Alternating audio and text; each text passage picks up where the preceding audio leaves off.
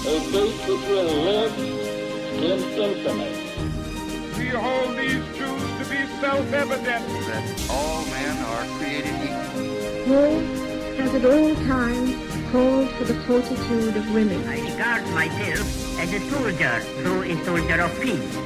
The Eagle has landed. Welcome to the Today in History podcast, where you learn about an event that occurred today, May 27th, from history. Today's episode is titled, Chinese Gold Miners Are Slaughtered in the Hells Canyon Massacre. The Hells Canyon Massacre begins on May 27, 1887, in Lewiston, Washington Territory, in what is now Idaho. The mass slaughter of Chinese gold miners by a gang of white horse thieves was one of many hate crimes perpetrated against Asian immigrants in the American West. During this period, two groups of Chinese workers were employed by the Sam Yup Company of San Francisco to search for gold in the Snake River in May of 1887. As they made their camps along the Snake River around Hell's Canyon, a gang of seven white men who were known as horse thieves ambushed them, shooting them until they ran out of ammunition, mutilated some of the bodies and threw them in the river, and made off with several thousand dollars worth of gold. Although the eventual indictment listed 10 counts of murder, other accounts hold that the seven white riders killed a total of 34 people. The massacre was part of a broader pattern of racism and violence against Asians during the period.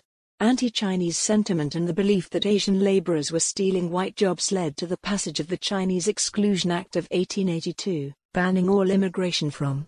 In 1885 and 1886, white residents of Tacoma and Seattle had rioted and forced Chinese residents to leave the country, and San Francisco experienced three days of anti-Chinese pogroms in 1877. The Hells Canyon Massacre remained a historical footnote until 1995, when a Wallowa County clerk discovered court documents pertaining to the case. Despite one of the assailants giving detailed testimony against them, the three men tried for the massacre were found innocent by an all-white jury.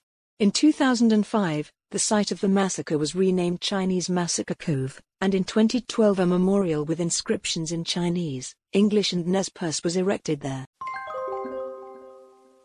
Today's historic event is provided by History.com. You can find a link to the article in the show notes. Help support the podcast by rating us on your favorite podcatcher, or support it on Patreon by visiting patreon.com slash autopod. Thanks, and tune in tomorrow for an all-new episode of Today in History.